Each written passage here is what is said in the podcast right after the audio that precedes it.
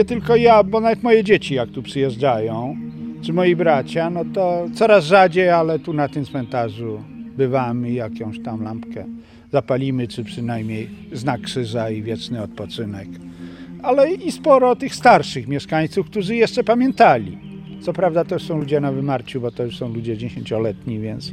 Ale kto tam jeszcze może, to mówię, tak jak moja mama, która nas tu przyprowadzała, która tu zresztą do ostatnich wszystkich świętych przed swoją śmiercią zawsze obowiązkowo tu była. I póki myśmy przyjeżdżali na wszystkich świętych i nasze dzieci, no to nas tu przyprowadzała i przyprowadzała przede wszystkim do tego Jankowskiego, ale również i o tych wszystkich grobach mówiła. Sam już mam wnuki, ale też kilka razy były ze mną. To w tradycję nam weszło.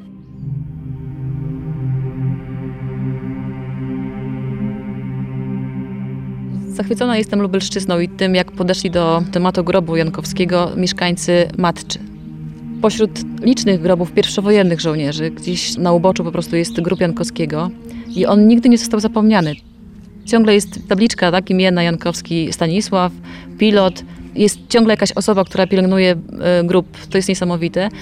Wydaje mi się, że Jankowski jest bardziej wasz z Lubelszczyzny niż z Wielkopolski, bo jakby nikt nie upomina się o Jankowskiego stamtąd, tylko ciągle przywija się na Lubelszczyźnie i myślę, że on już zawsze będzie człowiekiem właśnie od was.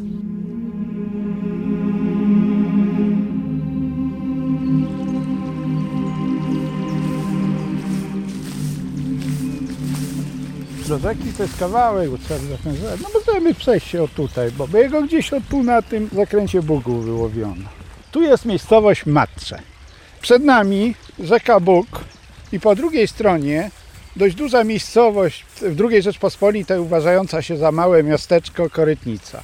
Bug płynie tutaj takim zakolem, więc od tego cmentarza, przy którym jesteśmy, jest on w pewnym momencie w odległości, ja wiem, może 350 metrów i ktoś powiadomił, że znaleziono zwłoki. Więc z tamtej strony przypłynęły. Na tą stronę zaczepiły się jakieś krzaki, wyciągnięto.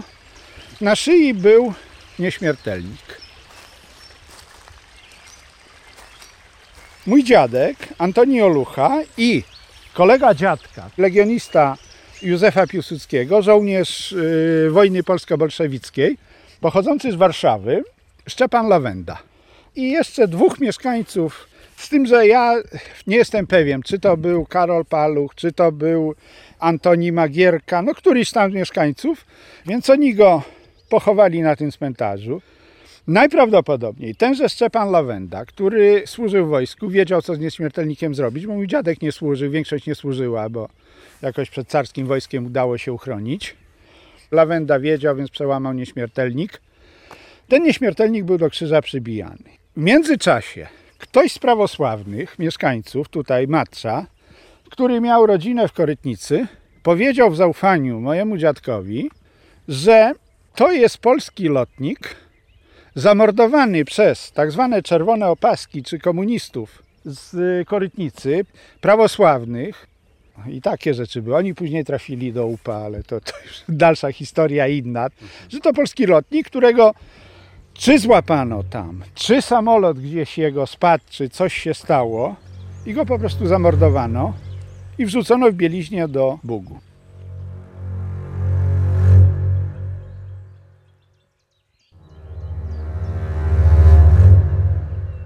Nigdy żadna rodzina nie próbowała go szukać. Nigdy też nikt z Matcza nie próbował gdzieś pisać, żeby jakąś rodzinę znaleźć. Ja podjąłem taką próbę gdzieś chyba z 10 czy 15 lat temu, jak ten nieśmiertelnik można było odczytać. Spisałem wszystkie dane i napisałem do burmistrza Ostrowa Wielkopolskiego, do dyrektora muzeum w Ostrowie Wielkopolskim i jest tam jakaś gazeta taka miejscowa, taki odpowiednik Chełmskiego Tygodnika, więc napisałem też do tej gazety, że leży taki człowiek, że być może rodzina nie wie do dziś, że jeśli by oni mieli ochotę się tym zainteresować, to chętnie służę informacjami, jakie tam posiadam. Nie było żadnego odzewu, a zainspirowała mnie taka strona myśliwcy.pl, bo tam ktoś napisał właśnie, że obejrzał program Sikorskiego z telewizji Lublin, Było, nie minęło i on nakręcił o Jankowskim taki odcinek, tak. No i intryguje nas tajemnica mogila, czy to lotnik, czy nie lotnik. Więc ja do nich napisałem to, co wiedziałem wtedy. No i oni to opublikowali na stronie i to tak sobie wisiało. Ponieważ z tego Ostrowa nikt się do mnie nie odezwał, ja po prostu to odpuściłem, bo no nikt. I w ubiegłym roku przez tych myśliwców.pl odezwała się do mnie pani, która prowadzi stronę Ocalić od zapomnienia. Tam na tej stronie myśliwcy.pl nawet napisała, że ona chciałaby ze mną się skontaktować, bo ona spróbuje znaleźć rodzinę.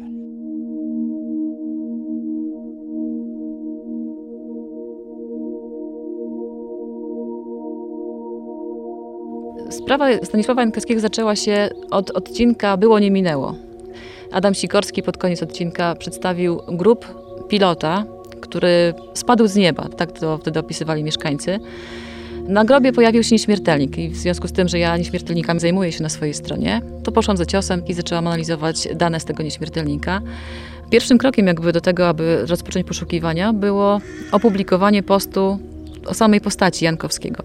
Najpierw musiałam zainteresować tematem czytelników, tak żeby jak najszerzej temat rozszedł się po Polsce, a dopiero potem kolejnymi krokami były poszukiwania na etapie urzędów. Więc najpierw ukazał się post, to było kilkadziesiąt tysięcy wyświetleń na pewno postu tego pierwszego o Jankowskim. No i najwięcej wniosło do tego straty.pl, to jest ta strona właśnie o represjach niemieckich. W bardzo krótkim czasie udało się zidentyfikować człowieka, tak, samego, bo oprócz imienia, nazwiska był też rocznik podany, więc udało się przypisać go do konkretnego regionu. W informacji, która znajdowała się na stronie set.pl, była taka wzmianka, że on zaginął w 1939, tak, więc poszukując informacji, w jaki sposób, w jakich okolicznościach i gdzie zaginął, trafiłam na sygnaturę akt uznania za zmarłego z Archiwum Państwowego w Kaliszu. W związku z tym złożyłam do nich wniosek o udostępnienie mi tych akt. Odpowiedź przyszła bardzo szybko, w ciągu kilku tygodni i w bardzo takim przepastnym pliku uzyskałam sporo informacji. Między innymi okazało się, że w Archiwum Państwowym w Kaliszu znajduje się druga połówka nieśmiertelnika. No i jakby udało nam się połączyć obie połówki. Na awersie mamy Stanisław Jankowski, katolik, natomiast na rewersie znajduje się numer ewidencyjny 430, łamany przez literkę O, czyli powiat, z którego pochodził. Ostrów Wielkopolski to właśnie miejsce, gdzie został on zmobilizowany do wojska. 1911 oczywiście rocznik urodzenia i na tej podstawie właśnie dotarliśmy do informacji o wdowie, także to udało nam się jakby całą tutaj historię uściślić. Poszukiwania rodziny zawsze zaczynam od miejsca, gdzie się urodził. On urodził się akurat w Śremie, więc tam najpierw próbowałam namierzyć grup rodziców jego, ewentualne rodzeństwo. Niestety Jankowski jest bardzo popularnym nazwiskiem, nie tylko w Wielkopolsce, ale w całej Polsce. Więc poszliśmy za ciosem, odnaleźliśmy akt małżeństwa, więc znaliśmy jakby pełne personalia wdowy po Jankowskim. No i udało nam się namierzyć ją w Poznaniu, tak? Więc grup wdowy po Jankowskim znajduje się w Poznaniu na cmentarzu w Junikowie. W dokumentach, które uzyskałam z Archiwum Państwowego w Kaliszu, znajdował się też list przesłany przez komendanta posterunku policji Piotra Frąckowiaka z Chorodła z datą 19 lipca 1940 roku. Tak było to, jakby wynikało już to z treści listu po odnalezieniu ciała żołnierza i po pochówku. W liście do wdowy napisał: Szanowna Pani, Szanowna Pani, w tym ciężkim dla Pani smutku proszę przyjąć ode mnie wyrazy współczucia. Jestem niezmiernie zadowolony, iż otrzymała Pani te drobne pamiątki znalezione przy zwłokach. Z wartościowych rzeczy było 3 odbitki fotograficzne, 70 zł 48 groszy, zegarek męski niklowy Omega. Krzyżyk i medalionik pozostawiono zmarłemu. Mogiła znajduje się wśród poległych z wojny światowej i tą opiekuje się osobiście. Jak wynika z jego kalendarzyka doręczonego Pani, to śmierć nastąpić mogła 13 października 1939 roku podczas przeprawy z Wołynia przez Bóg. Gdyby Pani potrzebowała oficjalnego aktu zgonu, to takowego można wyjednać w Urzędzie Parafii Rzymskokatolickiej w Chorodle, w czym mogę być Pani pomocnym. W końcu dziękuję za wyrazy uznania, choć czynności swej dokonałem z obowiązku służbowego. Z poważaniem, Piotr Frąckowiak. Pierwsza wersja, którą podał Adam Sikorski w programie Było, nie minęło, mówiła o tym, że on został okradziony, że został wyłowiony w samej bieliźnie. Tutaj jakby dokumenty wszystko dementują. Okazuje się, że rzeczywiście był w mundurze Wojska Polskiego, miał przy sobie pieniądze, dokumenty, zdjęcie, nieśmiertelnik. Tu mam jeszcze dokument wystawiony przez komendanta z Chorodła, jakby raport wyłowienia zwłok. Trup żołnierza byłej Armii Polskiej, wyłowiony z Bugu. Godzina 10:20, 21 maja 1940. Co ciekawe, biorąc pod uwagę kalendarzyk, który zakończył się jakby 13 października 1939 roku, a ciało znaleziono dopiero w maju 1940 roku, nie można by było go na pewno rozpoznać, tak? Więc tutaj ten nieśmiertelnik był kluczowy tutaj przy jego zwłokach. Zofia wyszła drugi raz za mąż w 1953 roku, jak dobrze pamiętam, za pana Antoniego Kończyńskiego. Miała jednego syna potem z drugiego małżeństwa, z Jankowskim dzieci nie mieli, więc jakby tutaj też była wielka trudność. Próbowaliśmy dotrzeć do tej rodziny przez zarząd cmentarza w Jonikowie w Poznaniu, ale nikt się do nas nie odezwał. Nie wiemy, czy wyjechali za granicę, czy po prostu nie mają żadnych pamiątek po Jankowskim. Liczyliśmy, że dostaniemy jakieś zdjęcie, że być może gdzieś tam w albumie rodzinnym, choćby te fotografie, które zostały znalezione przy Jankowskim, się zachowało. W momencie, kiedy zyskujemy twarz człowieka, to historia jakby zamyka wtedy swoje koło. Więc w dalszym ciągu czekamy na to, żeby odezwał się ktoś, kto otrzymał informację z zarządu cmentarza, bo to jakby jest kluczowa sprawa. Gdziekolwiek oni są, skoro opłacają grób Zofii, czyli wdowy po Jankowskim, no to jakiś kontakt z nimi cmentarz ma, więc mam nadzieję, że rzeczywiście podejdą do tematu poważnie i z empatią do pierwszego męża i matki. Ja się zastanawiałem, no jeśli była żona, jeśli dostała ten nieśmiertelnik, dostała informację, gdzie on leży, żona nigdy nie próbowała przyjechać na ten grób, czy nawet nie próbowała sprowadzić tych kości do siebie. No ale założyła drugą rodzinę, drugi mąż. Różnie to bywa. Może nie miała funduszy, może ciężko pracowała, nie wiemy. Może w ogóle się bała wspominać o tym, że miała męża lotnika. Mamy protokół z postępowania o stwierdzeniu zgonu z sądu z Ostrowa Wielkopolskiego. Przepisane też na maszynie z Kalmierzyce dnia 20 listopada 1947 roku. Zofia Jankowska zeznała. Obecnie odniosłam się do posterunku Milicji Obywatelskiej Chorodło o zapodanie mi adresu byłego sierżanta Frąckowiaka Piotra, który będzie mógł dokładnie dane o śmierci mężu podać. Wynika z tego jakby informacja, że ona na ten grób nigdy nie trafiła. Nie podał jej Frąckowiak miejsca, gdzie on został pochowany, tylko przybliżeniu tak, że był to jakiś cmentarz wojenny. To, czy ona tam była, chcielibyśmy bardzo ustalić, natomiast nie mamy kontaktu jeszcze bezpośredniego z rodziną, więc czekamy jeszcze, że ktoś do nas się odezwie. Dnia 26 stycznia 1948 roku Sąd Grodzki w Ostrowie Wielkopolskim w osobie sędziego grodzkiego Zdanowicza w obecności protokolanta aplikanta sądowego Łosia po rozpoznaniu na posiedzeniu niejawnym z wniosku Zofii Jankowskiej, zamieszkałej w Skarmierzycach Starych Powiat Ostrów Wielkopolski, o uznanie za zmarłego jej męża Stanisława Jankowskiego, ostatnio zamieszkałego w Skarmierzycach Starych Powiat Ostrów Wielkopolski, postanowił. Stwierdza się, że Stanisław Jankowski, urodzony dnia 3 listopada 1911 roku w Łęgu, powiat Śrem, syn Wojciecha i Petroneli z domu Litkowskiej, ostatnio zamieszkały w Skarmierzycach Starych, powiat Ostrów Wielkopolski, zmarł dnia 21 maja 1940 roku o godzinie 10 w Chorodle, powiat Hrubieszów. Uzasadnienie. Stanisław Jankowski, zmobilizowany w 1939 roku do III Pułku Lotniczego w Ławicy, wyruszył na wojnę i od tego czasu nie dał znaku życia. Dnia 21 maja 1940 roku około godziny 10 znaleziono w Bugu, na terenie Chorodła, powiatu hrubieszowskiego, trupa żołnierza Armii Polskiej, którego zidentyfikowano z wyżej wymienionym Stanisławem Jankowskim na podstawie znalezionych przy nim dokumentów, w szczególności wojskowego, metalowego znaczka tożsamości z napisem Stanisław Jankowski,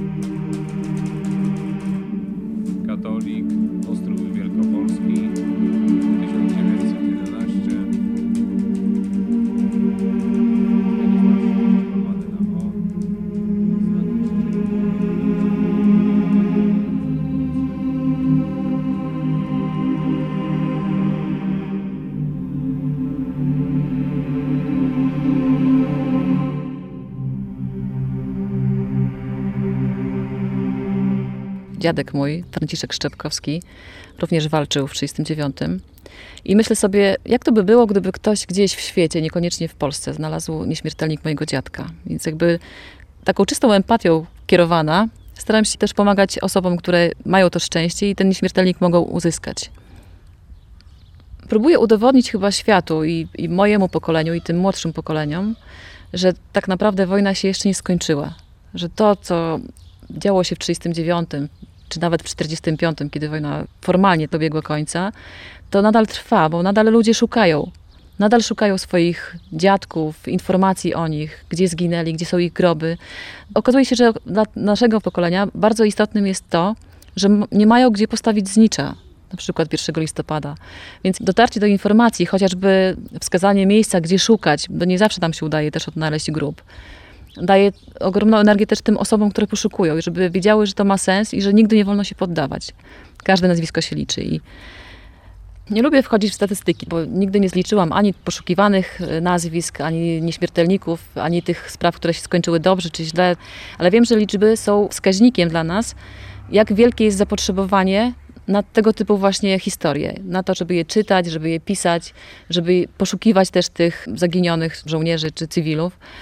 Więc liczby są obrazem tego, że to, co robimy, ma sens. Przykładem takiej mega liczby jest 1 200 000 wyświetleń nieśmiertelnika znalezionego w Holandii. To był nieśmiertelnik Polaka, żołnierza pierwszej dywizji pancernej generała Maczka. Historia poszukiwania rodziny rozeszła się na cały świat. No i co ciekawe, krewnych udało nam się odnaleźć mimo tej potężnej liczby dopiero po 2 latach. I to nie my, krewny sam trafił na informację o tym, że go poszukujemy i odnalazł się w Wadowicach. Historia Stanisława Jankowskiego jest taką dosyć trudną sprawą. Nie ukrywam, że jest to skomplikowane, dlatego że osoby, które mogły go jeszcze znać i pamiętać jego historię, prawdopodobnie już nie żyją. Więc jeśli nie dostaliśmy informacji bezpośrednio od rodziny, czyli od wdowy i od jej dziecka z drugiego małżeństwa, to bardzo wątpliwe jest to, że będą pamiętały go wnuki, jego braci czy sióstr. Historia jest trudna, chociaż nie poddajemy się, tak? Więc mam nadzieję, że gdzieś jeszcze w domowych albumach ktoś jakąś informację na odwrocie zdjęcia jeszcze znajdzie. A internet ma to do siebie, że przechowuje te informacje bardzo długo, więc potem wystarczy w wyszukiwarkę wpisać i może rzeczywiście trafi wtedy do nas i zakończenie historii będzie owocne. No idziemy, dochodzimy na cmentarzu. A śpiewała ja żołnierzykom. Nie jedna matka czekała na ciebie. Tak. To jest tablica pamiątkowa, ogólnie objaśnia tą kwaterę. Mogiły żołnierzy walczących o niepodległość Polski w 1920 roku oraz II wojny światowej. Przy tej kwaterze jest grób Jankowskiego. Tak. Ten grób to Jankowski, to mój pilot. Śpij, żołnierzu, w ciemnym grobie, niech się Polska przyśnie tobie. Śpiewałam, ale to już teraz 90. i tak ja jeszcze, że pamiętam. My się upiekowali tym grobem i upiekuję się ja póki ten... Ta, ale to grali, wszystko, ciociu, było dzięki pani Buczkowej. Tak, bo wy ze szkoły przychodzili, a my już na wszystkich świętych, pamiętam, to tutaj wieczorem Masłowskie, parę rodzin takich było. Pop przyjeżdżał, kazania mówił, śpiewali, no już ta starsza był, powymierali, a to młode już teraz inne pokolenie. To właśnie nie wolno tego zaniedbać, bo tak, to, o to jeśli my zapomnimy o tych, którzy zginęli za nas, to jaka będzie w nas? Gdzie te patriotyzm? Tak, gdzie tak. To Polska? No to śpiewają, no póki Polska żyje w nas, wtedy nie zginie. Jeszcze orzeł tak skrzydła rozwinie, jeszcze pęta rzuci z nóg do lotu. Bądź gotów, bądź gotów, bądź gotów. To jest kwatera zbiorowa. To jak dziadek opowiadał, to ich zbierano po prostu po polach, gdzie tam padli, psykopy gdzieś tam, tak. Te pojedyncze to są groby z wojny polsko-bolszewickiej. I teraz przechodzimy do grobu najważniejszego. To jest ten grób, przed którym stoimy. Stanisław Jankowski, na grobie jest pilot. I tu zawsze na krzyżu drewnianym była ta połówka nieśmiertelnika, Więc ja tu zawsze jak jestem, to sobie przypominam, byłem młody i mówiłem wiersz o polskim żołnierzu, który tu leży, myśląc właśnie głównie o tym Jankowskim, no bo o, to był konkret, to było nazwisko, to było imię i mój dziadek go praktycznie dotykał.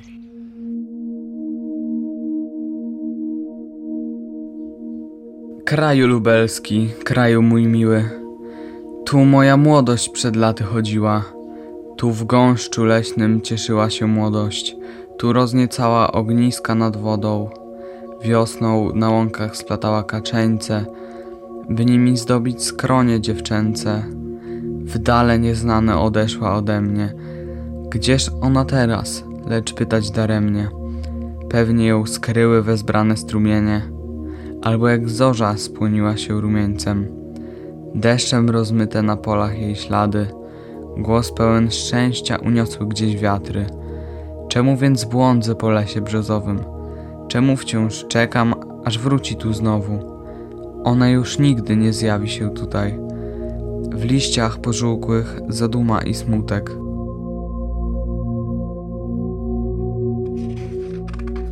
Tu są różne piosenki, wiersze, też o tematyce wojennej, patriotycznej, ale też sporo takich utworów znanych kiedyś, już teraz zapomnianych, takiej też ludowej, patriotycznej, też partyzanckiej. To jest taki zbiór spisany ręcznie przez właśnie moją babcię, która bardzo kultywowała tą historię i właśnie inicjowała w tamtych latach 50., 60., późniejszych trochę właśnie to życie kulturalne miejscowości Matcze i właśnie tą pamięć tego cmentarza, co później też podjął mój tata jako też dyrektor i nauczyciel tej szkoły i przez wiele lat kontynuował.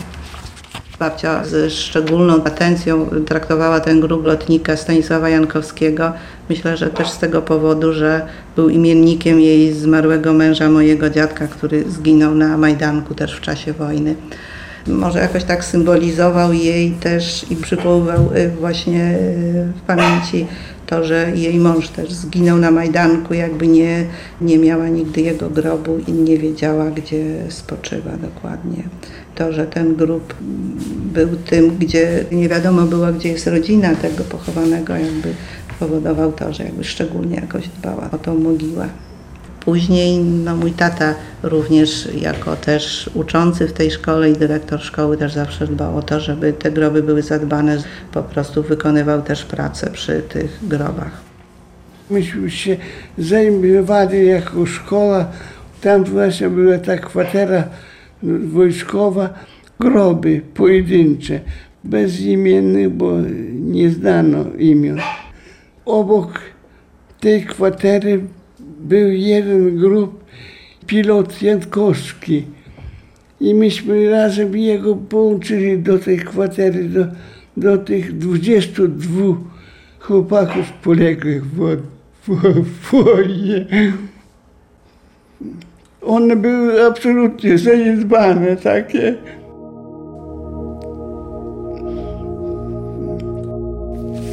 Ja jak chodziłem do szkoły podstawowej tutaj, no to zawsze na Wszystkich Świętych całą szkołą szliśmy tutaj porządkować te groby żołnierskie. Ze starszych klas każdy przynosił z brzozy krzyż. Czy dziadek robił, czy ojciec robił, czy już sami jakoś tam zbijaliśmy. W każdym razie stawialiśmy co roku czy co 2 lata nowe krzyże na tych wszystkich grobach, bo te groby były ziemne. I cała szkoła szła tutaj przed Wszystkimi Świętymi, chwasty. Tą ziemię wnoszono, żeby były te takie ziemne mogiły. Dziadek, babcia to nam mówili, że tam leżą żołnierze polscy z Wolny Polsko-Bolszewickiej, że leży ten lotnik zamordowany przez Rusinów. A w szkole, no to jak w szkole, no, są jacyś żołnierze, tak? Większość dzieci, jak się tym nie interesowała, to nie wiedziała, jaki to grób. Ale śpiewaliśmy tu Jurka Bitschana na przykład. Też nie wiedzieliśmy, że to chodzi o obronę Lwowa, o dzieci lwowskie i tak dalej, bo nauczycielka nam tego nie tłumaczyła. Ale takich piosenek nas po prostu uczyła. I zawsze nauczyciele brali nas tutaj, żeby to nie było ze Wszystkich Świętych, no to ten następny dzień, ale tu zawsze jakieś lampiony robiliśmy, jakieś świece i temu lotnikowi między innymi paliliśmy. I atmosfera niesamowita, jeśli ta cała szkoła stała, a było nas wtedy 100 kilkadziesiąt osób, stała powiedzmy o tam, gdzie te żółte kwiaty, plus tutaj, gdzie jest mniej więcej ta alejka, z lampionami wyklejanymi z kolorowej bibułki, w środku świeczka. No to robiło wrażenie, ciemna noc i myśmy tutaj te wiersze, jakieś piosenki śpiewali.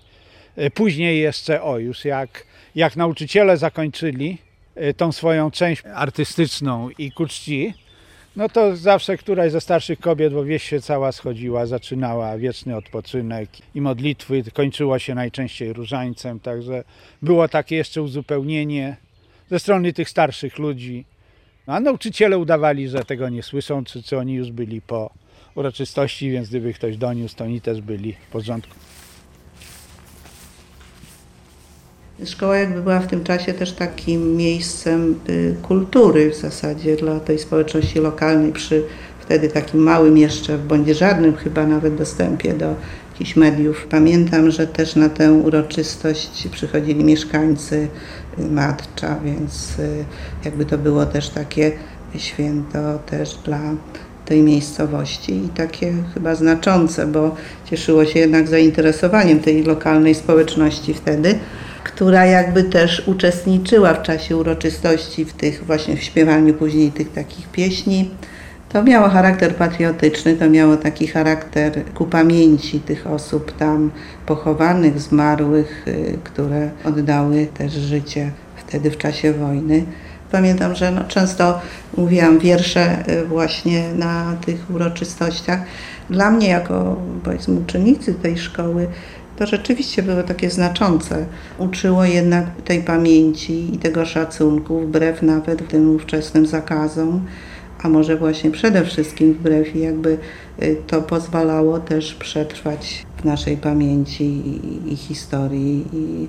I takie tradycje są bardzo piękne i jakby powinny być kontynuowane, dlatego że one niosą w sobie wartość taką w postaci właśnie pamięci dla ludzkiego życia, dla tego, co przeżyły poprzednie pokolenia.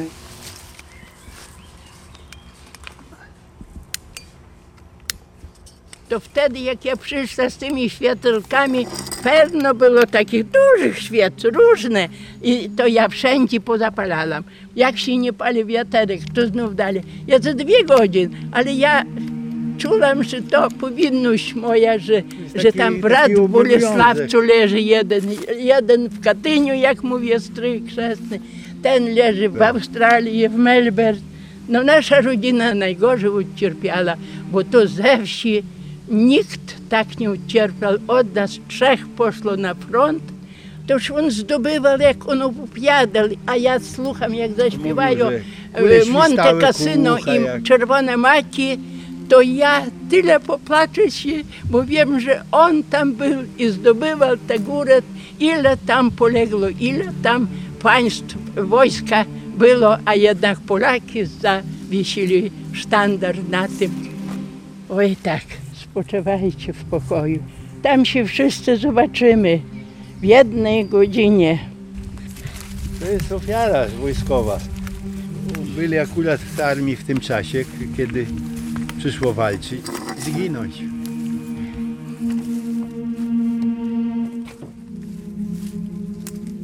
Nie ma chyba takiego domu, gdzie nie można by było mówić o wojnie.